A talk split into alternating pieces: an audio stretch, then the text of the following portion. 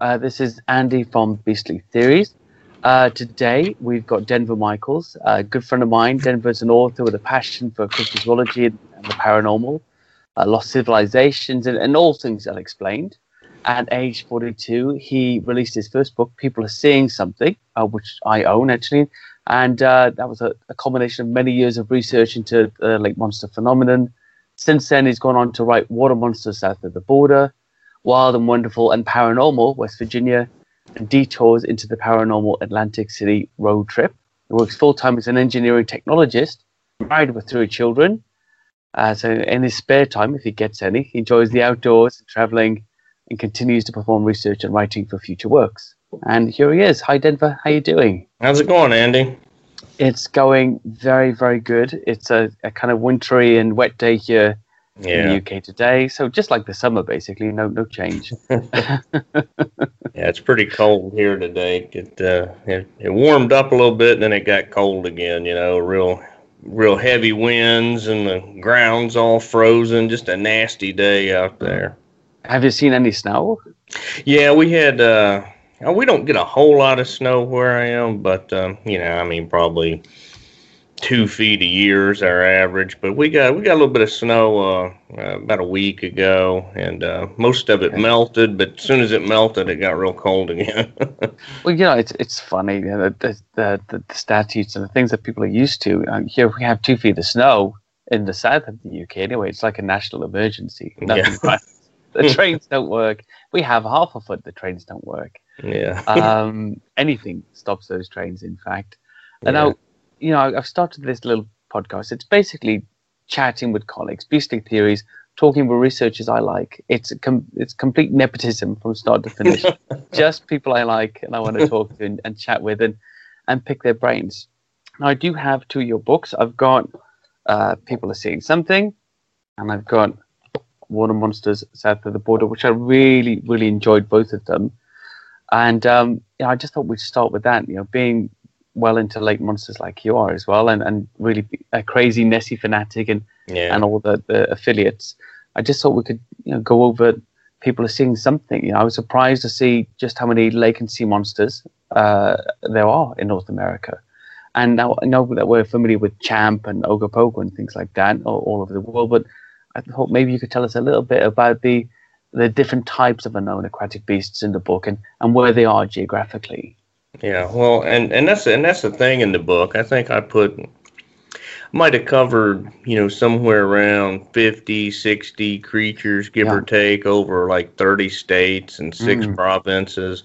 And um, kind of just barely scratched the surface, to be honest wow. with you, because there's, um, there's, you know, like you can dig up, um, you know, like old newspaper sightings and things of just like, you know, in such and such a lake, you know, somebody described this prehistoric creature, you know, just kind of like one off type sightings and stuff, you know, that I didn't even put in the book. And, um, uh-huh. you know, there's other, um, you know, there's other creatures with histories too that, you know, I just kind of like decided to cut the book off somewhere, you know, after X amount. You have to. you have to stop somewhere. yeah, I didn't want to end up having, you know, like a 900 page book or something that, you know, people like, oh, this is this is too much, you know. But um, it can just become a compendium uh, sooner or later, can't it? You know, you want to yeah. elucidate a few examples and move on, and otherwise it's just a reference, I suppose. Yeah, yeah. But uh, um, I, I found like the bulk of the sightings, um, and you know, like say you're if you want to use your typical, you know, mm-hmm. lake monster, you know, your multi-humped, you know, long-necked, um, you know, serpentine. Uh, most of those seem to be, um, you know, like in the uh, in in the northern United States and, and huh? Canada, like in your um, mostly like in your glacial type lakes, you know, like here. Yeah, yeah, you know, lakes that are you know similar to Loch Ness and, and those type of places, you know, and you know like some of the lakes you hear in Russia, things like that. You uh-huh. know, it just seems for whatever reason those um those real deep narrow lakes just um in you know and, and and what I can see seem to hold the bulk of the the typical sightings. I mean, you know, uh-huh. there's uh, there's other types, and and the same kind of holds true in in South America. I mean, you don't really have a whole lot of um you know, your Nessie type sightings in, in South America, except when you get into Patagonia, uh-huh. you know, uh-huh. uh, Argentina and Chile, where where they have those type of lakes too. So that's yeah. um, that's kind of interesting. Not really, I don't really know what it all means, but it, it is definitely a um, you know a connection of some sort. Yeah, that's strange. They they like the cold. Yeah, they like those cold, deep lakes, and um, I, you know, I mean, yeah, I mean, it makes sense that, um, yeah, you know, that good deep water and and, and things is uh, it's good for, uh, I guess, hiding out and stuff. But um, it also kind of makes me wonder if maybe, you know, like way back when, when the, you know, when the ice was melting and things like that, if, um, you know, like little colonies got got kind of trapped, you uh-huh. know like like here and there, and I, I don't know. Would you say um like I, something that's interesting here is many of the loch and lake sightings have some um, have some river that's an outlet to the sea, mm. whether it be you know very deep or uh, moderately deep or shallow in some cases. Uh, and some of our water monsters have occasionally been seen uh, moving through these rivers um, even with Loch Ness, you could get out to the sea either side. It's uh-huh. uh, it's unlikely that you wouldn't be seen unless it was nighttime. It's completely black in the area. It's, it's very pristine, very rural. I, is that the same situation in the United States and Canada? Do you, do you have a lot of um, river outlets to the sea, or, or, most of the lake monsters or alleged lake monsters cut off there? No, it seems that you know, like a lot of them are like, um, and also there's the um, you know, like a lot of the lakes and uh, are connected to other lakes, you know, mm-hmm. via you know underground rivers and aquifers that, and that sort of thing. And that's yeah. always that's always something that um, you know it comes up time and time again is these uh, rumors of um, you know like underwater um, you know, cavern systems and things like that. And and that makes a lot of sense to me, you know, as far as you know when when people are uh, you know, like scanning and, and things like that. And like, oh, well, we didn't find anything. But, you know, yeah. if there, you know, if there's a network to, you know, that, that you could, you know, travel under these underwater caverns and things, you know, some people think that they can, they can, that they may have some sort of sonar ability themselves and that they can hear it. Um, they can detect the sonar signal, uh, which would make sense if you have a few boats traveling down a, a lake. Let's say Loch Ness was difficult enough when they did Operation Deep Scan. I spoke to a chap that uh, was involved in that. And he said, you know, there were so many boats next to one another, we all had to, to set our sonar signal really low because otherwise we would disrupt one another. Yeah. and on top of that, we couldn't go too close to the sides because it was too dangerous. People weren't experienced enough, and there were lots of little bays and things we just had to skip. And uh, then he said, you know, I, am sure that um, any um, aquatic beastie would have heard, if not the sonar signal, would have heard, you know, 35 boats coming down the loch. Yeah, and yeah, but you know, three contacts even with that, but still, it's it just seems to me that if it's an intelligent creature, it's going to kind of get away from something big and and noisy coming towards it.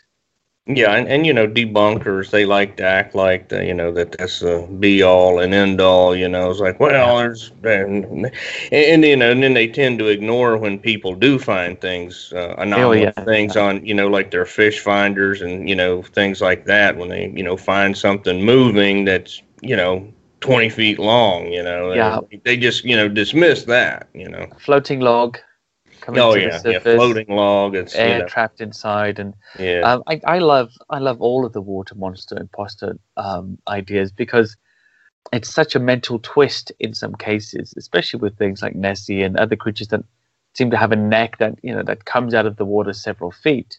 I'm not aware of any particular water monster imposter that could really fulfill that role. Not a seal, um, not an eel. They can't do that. You know, not otters of any not even the the Amazon otter could you know could appear yeah. to be of that size.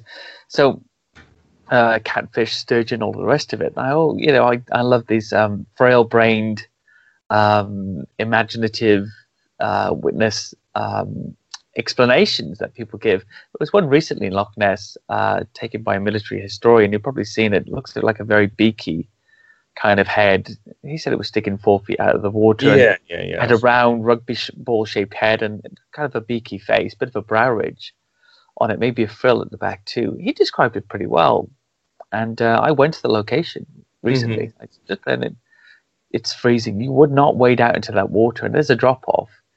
Um, I can't imagine anybody else being there. There was no debris of any kind. It's, it's deep in that part. I thought, well, that's not proof, but you know, the kind of a diver with his hand up, a stick sticking out of the water, a bit of you know broken um, metalwork or docking of some kind. These are all plausible excuses. You know, people do fake things, but I I don't think there's a big reward for hucksters and hoaxers out there. You don't get famous. You get a little money from the paper for your picture, perhaps. And then from that point onwards, you just get harassment for your sighting. No, nothing good happens to you, you know, when you come out with one of these things. Yeah. So I'm wondering, uh, when it comes to water monster imposters, actually, is there something, some animal for some of the sightings you think you would be satisfied with accepting?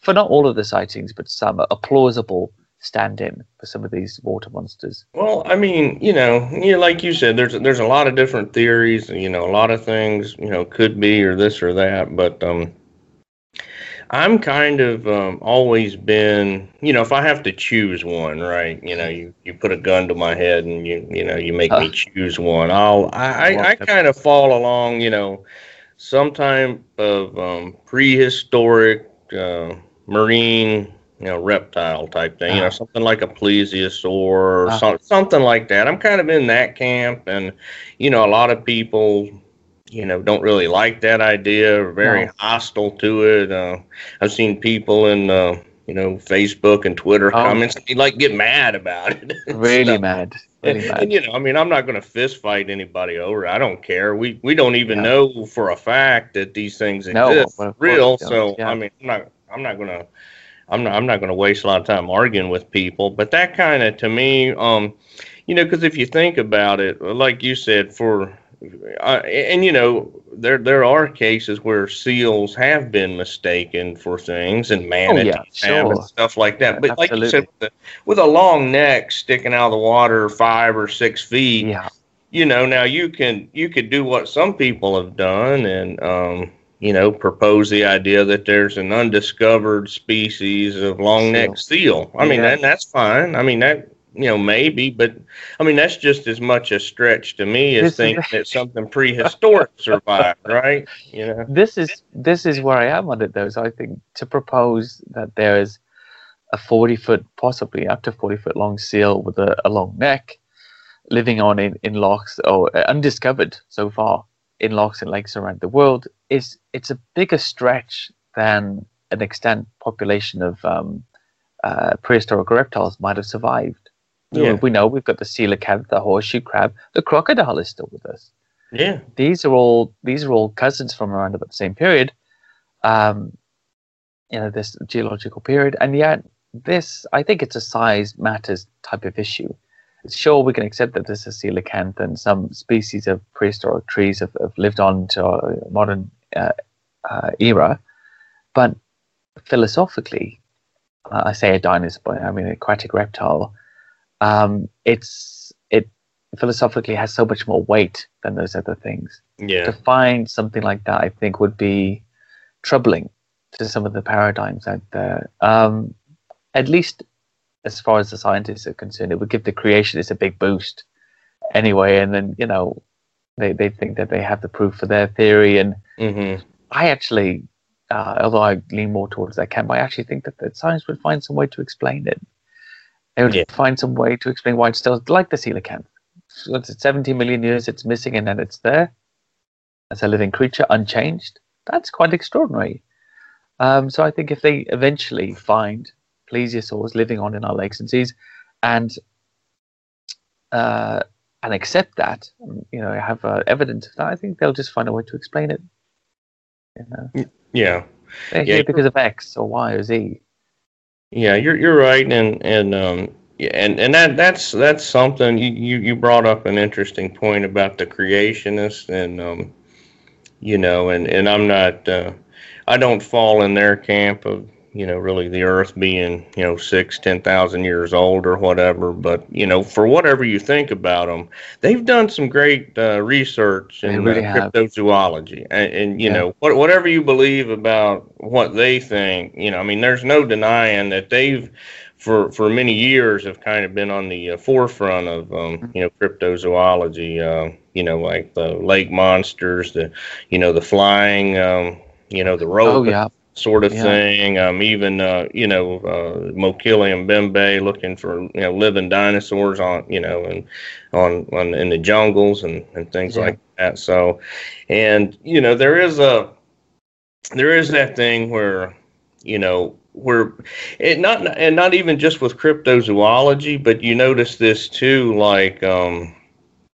uh, let's take like like the uh, the the uh, crater impact theory that that ended oh, the yeah. last ice age. Uh-huh. You know, I mean, I mean, to me, it, it's almost it's just always been settled in my mind. I don't know if it was a comet or something else, uh-huh. but something cataclysmic, you know, ended the yeah. last ice age. That's how you get all the floods and stuff. But mm-hmm. there's so much pushback to that, and I think it's because they're afraid to give the uh, creationists an inch. You know what I'm saying? Well, it's a funny thing that a lot of materialists these days, um, uh, geologists, sorry, some of the lots of them have a sort of um, punctuated kind of catastrophism um, kind of theory to different points in time or these big leaps of evolution that have taken place.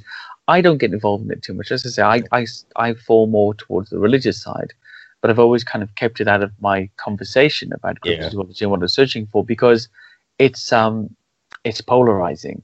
Oh, it's very immediately. You know, you don't have the same colleagues or you don't have the same chats, and we're all just really looking for animals. And with the creationist guys, the ones that are seriously out there just trying to to prove something for their faith, I think that's fine. Yeah, that's absolutely fine, as long as as we get to share the evidence when they find yeah. it. yeah. I don't mind uh, what they do, and uh, it, it, shouldn't matter that they're their end game is something else if they still discover evidence of living creatures. Now, in your book, um, Water Monsters South of the Border, just going to hold it up again. I um I noticed that there were some pictures of the Ica stones. Oh yeah, yeah. And that was that was very interesting. Uh, were those pictures you took yourself? Did you visit the area, or um, did, did you get those on online? No, what, what do you know I, about I, that study? I I I actually got those pictures um um God, when was this? This was uh, this was like almost 20 years ago. There's a creationist. I I can't remember his website. Maybe Bible.ca or something like that. And anyway, his name is Don Patton. I know who that is. Okay, yeah, and about um, 20 years ago. I mean, I think he had a thing on his website like where you could. He just had all these cool pictures of. Yeah you know tracks and and and the the Ica stones and you know um, various other pottery and and blankets with what looked to be uh, you know dinosaur like um, you know motifs and things yeah. in them. And I think that I I like you could o- order you know just like eight by eleven you know uh, photographs of all his pictures. I mean it's like five bucks or something, and then um I just kind of um you know, stuffed them away in in one of my old file cabinets or something. When I was when I was writing my book, I'm like, oh, I got those pictures, you know. so I went and dug them out, and I'm like, wow. And so I emailed him, and I'm like, you know, uh, I'm not really coming at this from from a, from a Bible type thing, yeah. you know, but uh, would you mind if I, you know, use your your photographs? And, and you know, I I don't, you know, I mean, I've mentioned in you know, and like like in, in my books when describing the lakes that, you know, I, I kind of stick with the you know, with the modern paradigm that, you know, yeah. they're, you know, a million years old, whatever. Sure. But I'm sure. just like, you know, I, I would like to share your, your, you know, your photographs because this is pretty cool, you know. And he's like, he's like, yeah, you've got my permission. Share them yeah. whenever, wherever you want. He just wanted to get the word out. So, so that's where I, I got those from. I've been to Peru, but I've not been to that, you know, that part. I mean, there's there's a there's a lot of places in Peru that I, you know, did not get to go to when I, I mean, was. My understanding was that they they struggled for a long time to get into the museum archives to see those stones, those mm. big boxes of stones. Um, I've actually spoken with him once or twice. We we almost met uh, when I was going to Israel. So I was going to Israel for a coffee because he was on an archaeological dig there. Okay. Uh, he's an archaeologist as well, and um, we always, but, but he'd just come back as I was going, so we were. I was hoping to get a coffee with him and discuss how he got into see the stones, what his thoughts were on them, and, and things like that. So it's kind of interesting. You know, I'd love to have him on this actually, but I'm not sure if he'd be up for some little living room podcast. yeah. But um, yeah, you know, it was very, very interesting. Um, that kind of stuff, South America. I know you have. You know, there's quite a few uh, famous. Um, one wants to say now. There's that very famous picture of Nahuelito. Uh, is which is in Lago Nahuel Huapi, is that right? Yeah, I, I don't um, know if, uh, how to say it, but I could. Yeah. but yeah, in uh, in Argentina, yeah, down you know way down in Argentina, yeah. Uh, what do you think about those tales? I know there was a very explicit picture a couple of years ago that some people thought was doctored in some way uh, of a, a, sort of a, a, toothed reptilian kind of head uh, yeah. lurching out of the water. Did you did you ever see that? Yeah, I, I mean, I've seen several. I, am not real familiar with the one you're talking about exactly, and you know, um, I you know, I have seen some photographs, but to me, I mean, I'm more. It to, to me, the most impressive thing is just the um, witness report after witness report yeah. after witness report. The photographs that's that's all cool and everything, debatable. but uh, yeah, it's it's so debatable and and and and even worse with videos, right? I mean. Yeah. Video could be anything sometimes, and um, and that's kind of the catch twenty two too. Dealing with skeptics, it's like, okay, so there's all these sightings and nobody's got a picture. You show them a picture. well, that don't prove anything. And then they'll just keep repeating that. Oh, there's no pictures, there's no video, and then you show them something. Oh, yeah. no, that don't mean anything. It's a catch twenty two for sure. Debatable, disputable. That's what I say. Uh, we were discussing. Uh, I was talking to Alexander Pedikov the other day, who did on the Trail of Champ, uh-huh. and um, we're just saying, you know, oftentimes it's worse if you have film or pictures and you're a witness because yeah. then they can tear that apart. Whereas if you just make a witness report that's reasonably credible and you've got a good reputation, it might be accepted that you saw something. Mm-hmm. Um, yeah. If you've got a picture, watch out. Yeah, yeah. I mean, yeah, you'd almost have Going to be down. crazy to, you know, to, to show your picture because then, you know, everybody's going to, you know, scrutinize it to death. You know, scrutinize you and everything. But uh, yeah. you know, like like you were saying in the in the lake in Argentina down there. I mean, you know, there's just reports that go way back, and there's been all kinds of explanations for it, from like you said, from hoaxes to uh, submarines and you know su- submarine testing, you know that sort of thing. But um, there've been some really good, um, you know, and and what I think seem to be credible eyewitness reports that you know they're just like the ones you hear out of um, um, you know, from Champ and uh-huh. you know the Ogopogo, the so Loch Ness monster. like a Nessie-like creature, or is it yeah, more of a, a yeah, serpentine Ogopogo type type of animal? It, it's it's you know uh, it sounds. Uh, I mean, it's got the nickname the Patagonian plesiosaur. Oh, know? okay. It's one so of the nicknames pretty, that, that right. it kind of goes by. yeah, so that's I mean, amazing. Who knows? Oh, so um, I understand it's not just Nessie-like animals or, or serpent-like animals around the place. Um, just uh, finally on this little subject here, you write about the uh, some very large turtles sometimes, and you also write about something called the Oklahoma octopus. Yeah. Oh, what's that? Well, the Oklahoma octopus, um, and this this is one that I kind of I think is just kind of um, you know folklore or um, you know kind of almost kind of just something that uh, got some traction on the internet and it just kind of kind of took off on its own. But that's cool. It, you know, it's got a good got a good ring to it actually.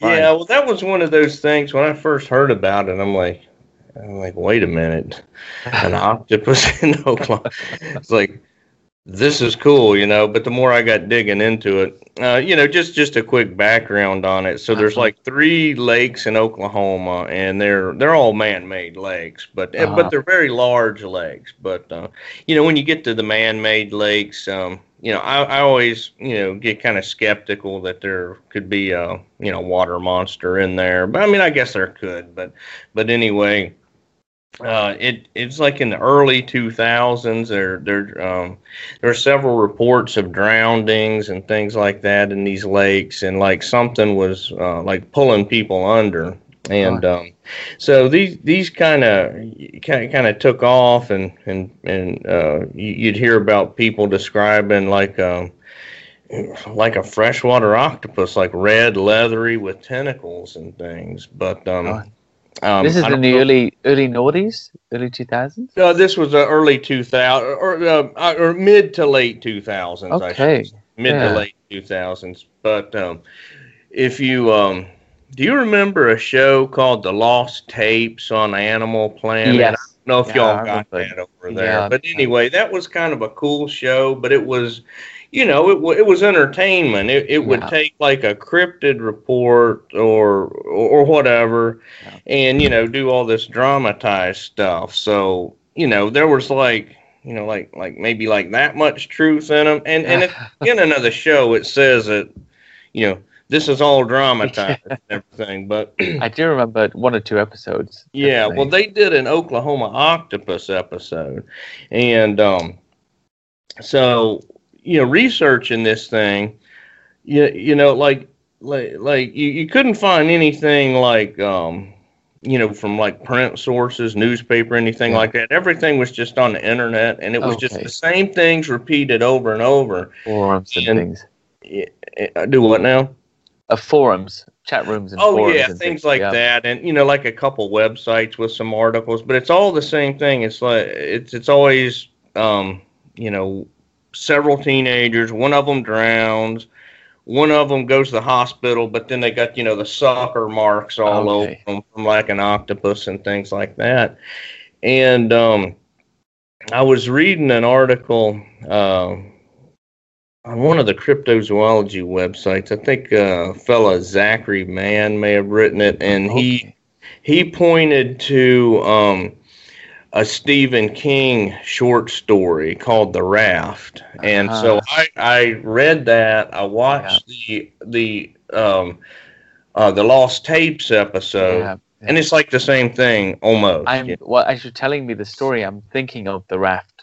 Actually. Yeah. So it's you know raft. It was like an ooze or whatever in the water that consumed. It was televised as well. I think on um, I think Tales from the Crypt might have done it, or okay, one of those okay. guys in the eighties. Yeah, yeah, a long okay. time back. But, but so, kind of a black ooze. Yeah. So so long story short, you know, um, I think the Lost Tapes episode um, pretty much ripped off the Stephen King short story and just put like an octopus instead of the you know the ooze or whatever that was in the water, and and like everything that you find as far as sightings and stuff, uh, like on the internet go, it's all exactly from the Lost Tapes episode, oh, okay. names and everything. So, okay. I, I mean, it was like just kind of a cool story that that kind of died because you would and hear. Say there's not a kernel of truth in it. Yeah. It has to come from somewhere originally. Yeah, uh, and and the drownings, there could have been like uh, you know like large catfish, or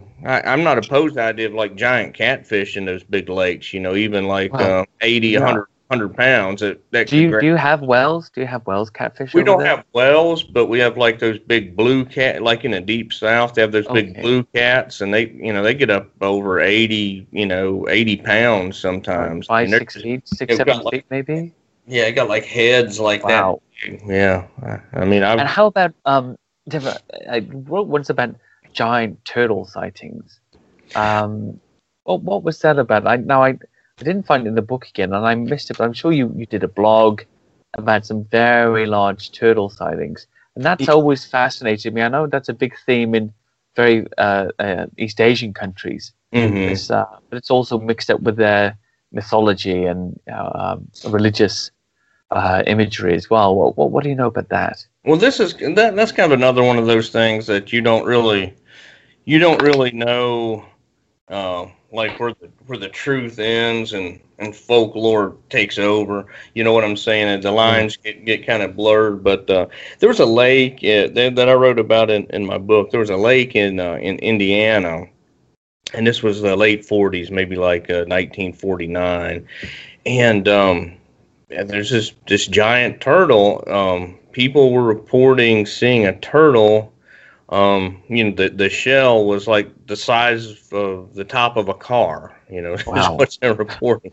and um, you know, it's kind of, it's kind of a long story, but anyway, the the farmer um, whose land this was on, um, you know, uh, he he reported it to newspapers, and he was, um, you know, he was going to drain the lake, you know, to prove that this thing was in there, because it was only like it was a small lake, um, like seven, nine acres, something like that. Not wow. nothing too okay. big. I mean, still a big undertaking to to drain. Yeah, sure. Sure. But uh, anyway, um, you know, it got the attention of local media and, and even people from you know media from across the country, and you know, uh, supposedly there were like thousands of people, you know, um, you know, out there to document this, uh, you know, this wow. this turtle thing, and you know, uh, long story short, he's he's trying to drain the lake. Um, he spends all summer working on this, so he doesn't harvest his crops or anything. And he's he gets like close, but you know his pumps break and he's out okay. of money, and it's just oh, you know, yeah. story over. I think he ended up going bankrupt from all wow. this, you know, and um, it just is kind of sad you know, because he didn't harvest his crops or anything like that, going after this turtle. And then the, the turtle mania. yeah, and the story kind of ended there, but they have um, you know, the the turtle's name was Oscar, and they called it the Beast of Busco. Uh, oh, that's right. Indiana okay. or something, and they do um they do like a festival each year to this day, like in honor of that turtle and that story. But um, you know, so I you know I don't know. I mean it, it's it's hard to tell, but I mean, if a guy, you know, puts his livelihood on the line to oh, no, prove sure, this thing exists, sure. I mean, he he at least thought there was a massive turtle in well, there. There's another aspect to that as well. I think when you go back 50, 60 years, or even 30 or 40, you know, before the internet, before things could be disseminated worldwide, the, the tales are going to be sparse in supporting sources. Mm-hmm. Now, you could say these days the supporting sources are, you know, thousands of retweets and you know retellings and paper coverage of the story, but that is usually, like you said again with the Lost Tales thing, usually based upon one or two yeah. accounts. So, who's to say he didn't see it? I don't think it invalidates it at all. My thing I'm wondering about turtles, and most reptiles grow for their entire lives, don't they? how big could, say, a snapping turtle or something grow if it lived a very, very long time? You know, yeah. or you hear of animals when they're infertile, male animals sometimes uh, gaining a, a, very massive size. I'm not sure if that affects turtles, uh, by the way, but could that be, you know, could that be an answer to some of these things? Tortoises and turtles just living for a very, very long time in optimum conditions with no predators and then you know maybe not as big as the roof of a car, but let's say the size of a sofa. Yeah. You know, and that's still pretty huge. that's that's still a big turtle, man.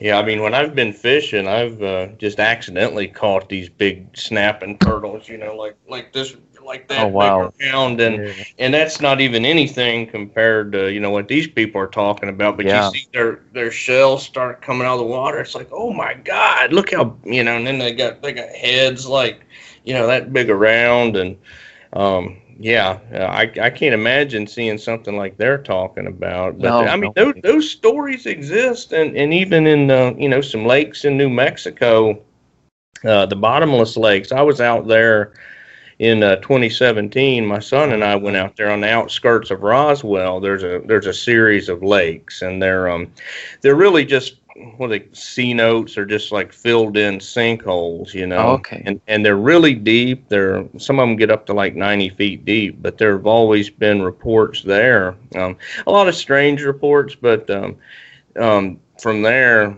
there were people that that have claimed, and and you know these these are kind of sparse report. You, you don't see a lot of you know documented stuff. It's more just kind of like word of mouth and a few things here and there. But of these turtles there that are the size of a Volkswagen, you know. Wow. Um, you know, I don't, I don't know how true it is, and and, and being out there, yeah. it, it, was kind of hard to uh, really imagine that, um, you know, that something like that was living in there. But who knows, it's, man? You know, it's strange. Even if you even if you reduce an exaggeration by twenty percent, still, still a pretty, big, big, animal.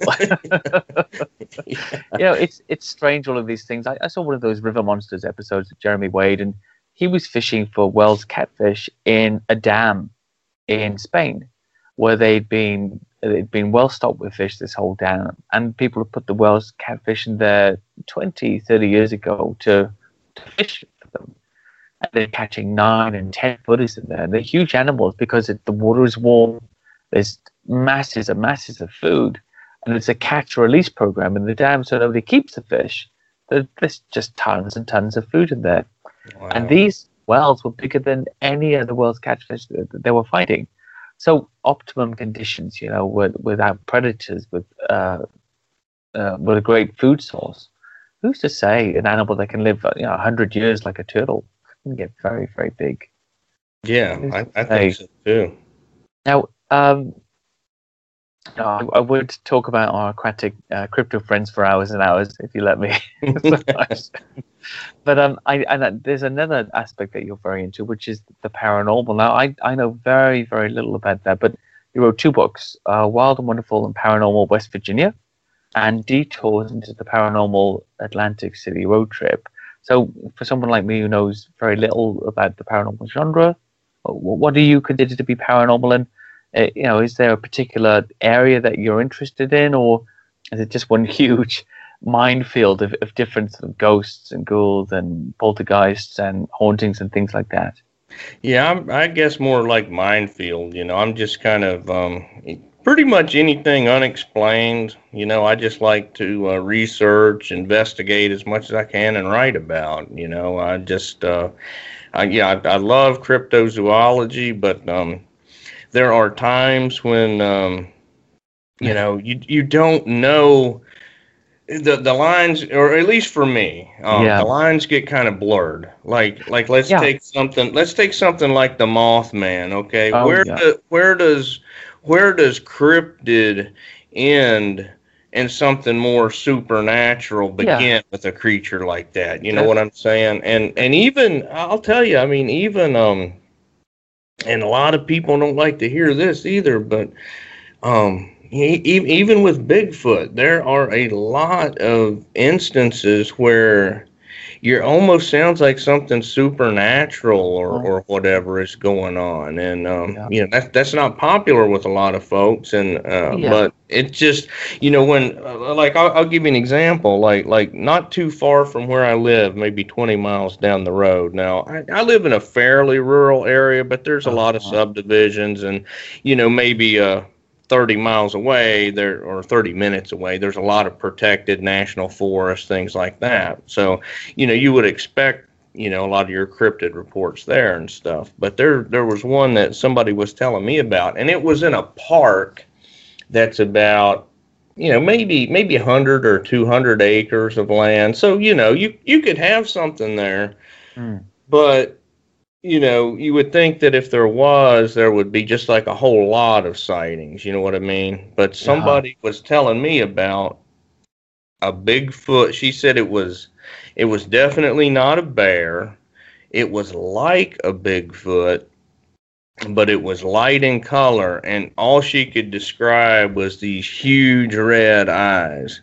So I mean, now I can do all these, mm-hmm. you know, mental gymnastics and uh-huh. try to figure out how something's got these huge glowing, like. LED light, you know, red eyes, or you know, I could say, well, you're you're not telling the truth. I could, mm-hmm. or I could just say, well, I don't know what it is, but maybe it's not not something natural. It's something that comes up a lot, and that you say there are some mental gymnastics, and of course, some attributes that would have to be applied to it. That if it is an ape, that we wouldn't apply to other apes. So somebody somebody said to me that it has some form of bioluminescence that it can create its own light within its eyes. I thought, well, that's very interesting, but that's a big that's a big biological thing we're talking about here. Yeah. That's not known in, in other apes. And I know the Mothman and the Owlman here is reported in the same way. Um, I don't think we've had any Bigfoot sightings where the eyes are said to have self illuminated, so to speak, yeah. or glowed in any way. Uh, but I have heard of them, you know, worldwide. Yeah. That this, this, thing does seem to happen with no light, other light source. Exactly. Uh, other yeah, than so the it's not like itself. a flashlight hitting it. You know, it's mm. just like glowing red eyes. So, and, and you know, that's just one example, and that's just kind of something I point out that, um, you know, with with a lot of these things, uh, you know, I'm kind of open to the paranormal, whether they're interdimensional ghosts yeah. whatever. I don't know. I don't. I don't really get into a whole lot of that. I just. I just notice that there are, you know, some weird things that some cryptids kind of, um, you know, accompany. So that's kind of why I leave the paranormal door open with a lot sure. of things. Sure. But I think that's also, reasonable. It, but and, and, you know if I circle back to lake monsters, that's kind of why I love lake monsters so much. That's one of the one things that I just I don't even have the paranormal in my mind at all uh-huh. because I think there's just enough sightings, there's enough water, there's enough yeah. things we know, enough plausibility that we can say, yeah, this is definitely a flesh and blood animal here. You yeah. know, but you know there are lots of theories, especially up at Loch Ness, um, uh, where the people have proposed all kinds of identities, paranormal identities uh, for this type of thing, and I you know what? I think this whole uh, study of cryptozoology it does have a lean into the paranormal, and I think it's because it's a multi-denominational uh, um, belief system. So yeah. it, it, requires some belief because there's not enough evidence, and therefore, I, wherever the person is personally coming from, sometimes or where whatever they lean most towards, religion or science or you know paranormal or other, seems to provide the explanation they're looking for when yeah. describe sighting. Of course, there's some sightings that uh, defy all explanation, regardless of what you think it should be. Yeah. Uh, but it's interesting. When I did the conferences in the US this year, what I was very astounded by with the storeholders was there was um, there were horror comic people, there were um, psychics, there were ghost hunters, there were Bigfoot people, lake monster guys. They were all there together, and I thought, well, isn't that strange?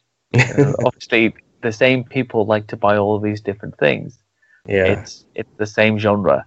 A big eye opener for me, anyway. Yeah. Um, just just briefly in the next sort of five minutes or so before we go, I just I'm very excited to find out that you're writing about giants. And I know you said that you're sort of um, reconsidering just taking a small time out with it at the moment, but obviously you know it's a big subject.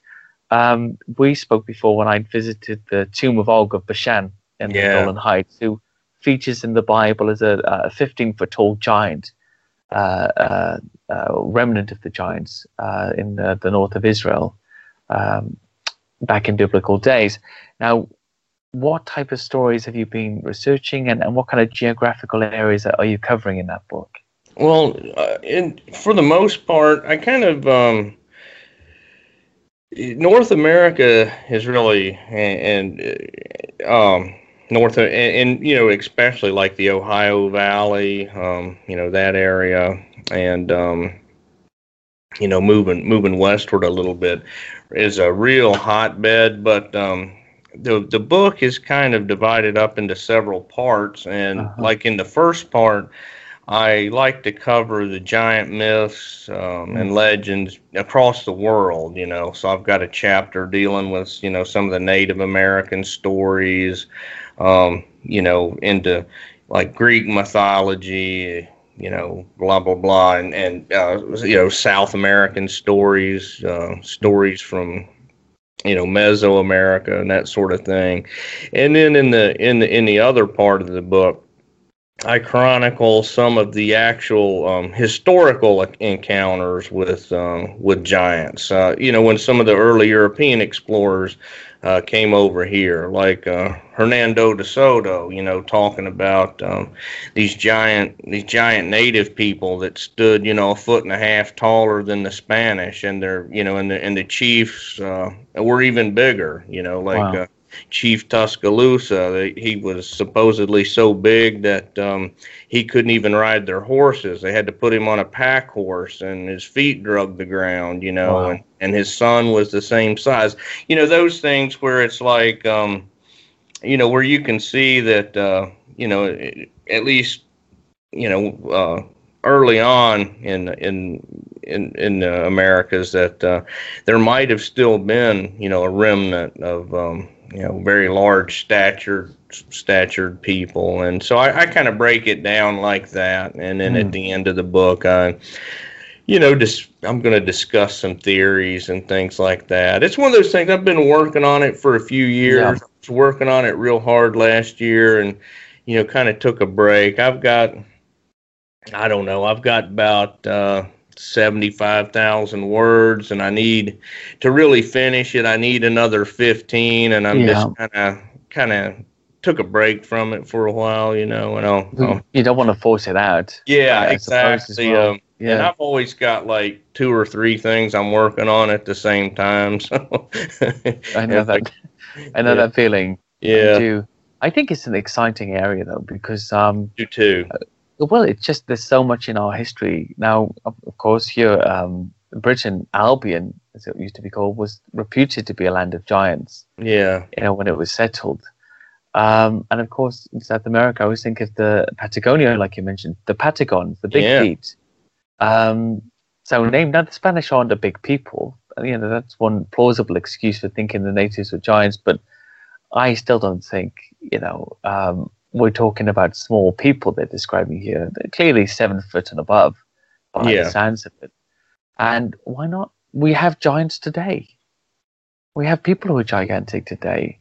Um, they they have growth issues sometimes, like the um, what is that called? Uh, things yeah. with an M. Uh, yeah. Yes, I'll, I'll, I'll, I'll put that. I'll put that yeah, I know what you're talking about. Yes, for the pituitary gland when it's when yeah. it has a, a, tumor. But then you also have people who are giant size. Now, I knew a guy, uh, Sam. He was seven foot tall, but he was a giant. So even though he was just seven feet, he was proportionately giant. Yeah. Um, across, it was just a huge, huge person, and that's how he grew. And look at the Maasai, you know, six foot average for women. And that's um, they're tall people. And in old times when gene pools were more restricted because you stay within your tribe, within your state, within your town, your village, or your part of the country or the world, I think it's very likely that people could have become um, big, you know, in a tribal sense, or small yeah. when you hear of little people, you know, very, very small. Yeah. Uh, in in the same sense, uh, you probably noticed when you met the Peruvian people that they're not a huge people themselves. Uh, yeah, when you were in Peru at that time. Yeah, especially especially up in the mountains, you know, the oh, yeah. you know up in the Andes. Uh, most of those people were pretty short, and uh, uh-huh. but but in the in the jungle area, they were you know a lot taller. It's you know oh. kind of strange. That makes sense. I I, I would imagine there's a, a big um, um, deprivation of oxygen at those heights. Yeah, yeah, and they and I guess they um, they have a lot bigger lungs, you know, mm. Than, than we do, and you know, the, walking around in those altitudes and things. It's oh yeah, yeah it's just uh, you know like like just like more. so some of the guys were you know kind of like had more barrel chested. Oh you know? really? Very wide across the chest. Yeah, that's interesting. It's very interesting. Yeah, yeah. I'm not an altitude person. Denver.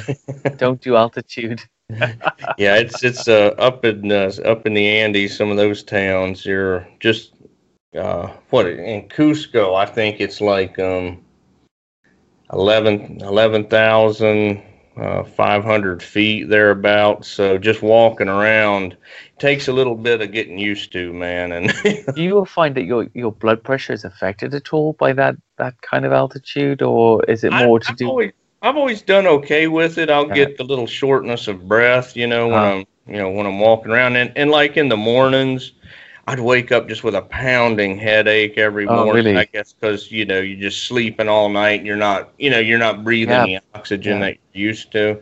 But for the most part, I did okay. Um, and even even here in the states, um, you know, places I've hiked at high altitudes, you know, um, you know, nine, eight, 8,800, 9,000 feet, things like wow. that. I've, I've done okay with, but, um, okay. I've heard that people though that do okay with it, like they might go back another time, then all of a sudden get altitude. Really? It yeah, just hit you. That, that's what I've heard. It's never happened to me. Yeah. Um, you know, knock on wood, it doesn't. Yeah. You know, maybe the knocking on wood is the reason it's not happening. um, just just to finish up, I really enjoyed this, and it's so good. As I said, I love the books. I really I've read them a couple of times, and um, for a while now, but I've I've seen it a few times, and it's a good reference point for me when I'm thinking about this subject and what I'm writing, and and what else is out there for corroboration. You know, yeah. often referencing them for people who are interested in you now, where can they find you? Uh, how can they support your work? And are you talking anywhere? Is there anywhere they can go and see you and you know get a signed copy or or hear you speak?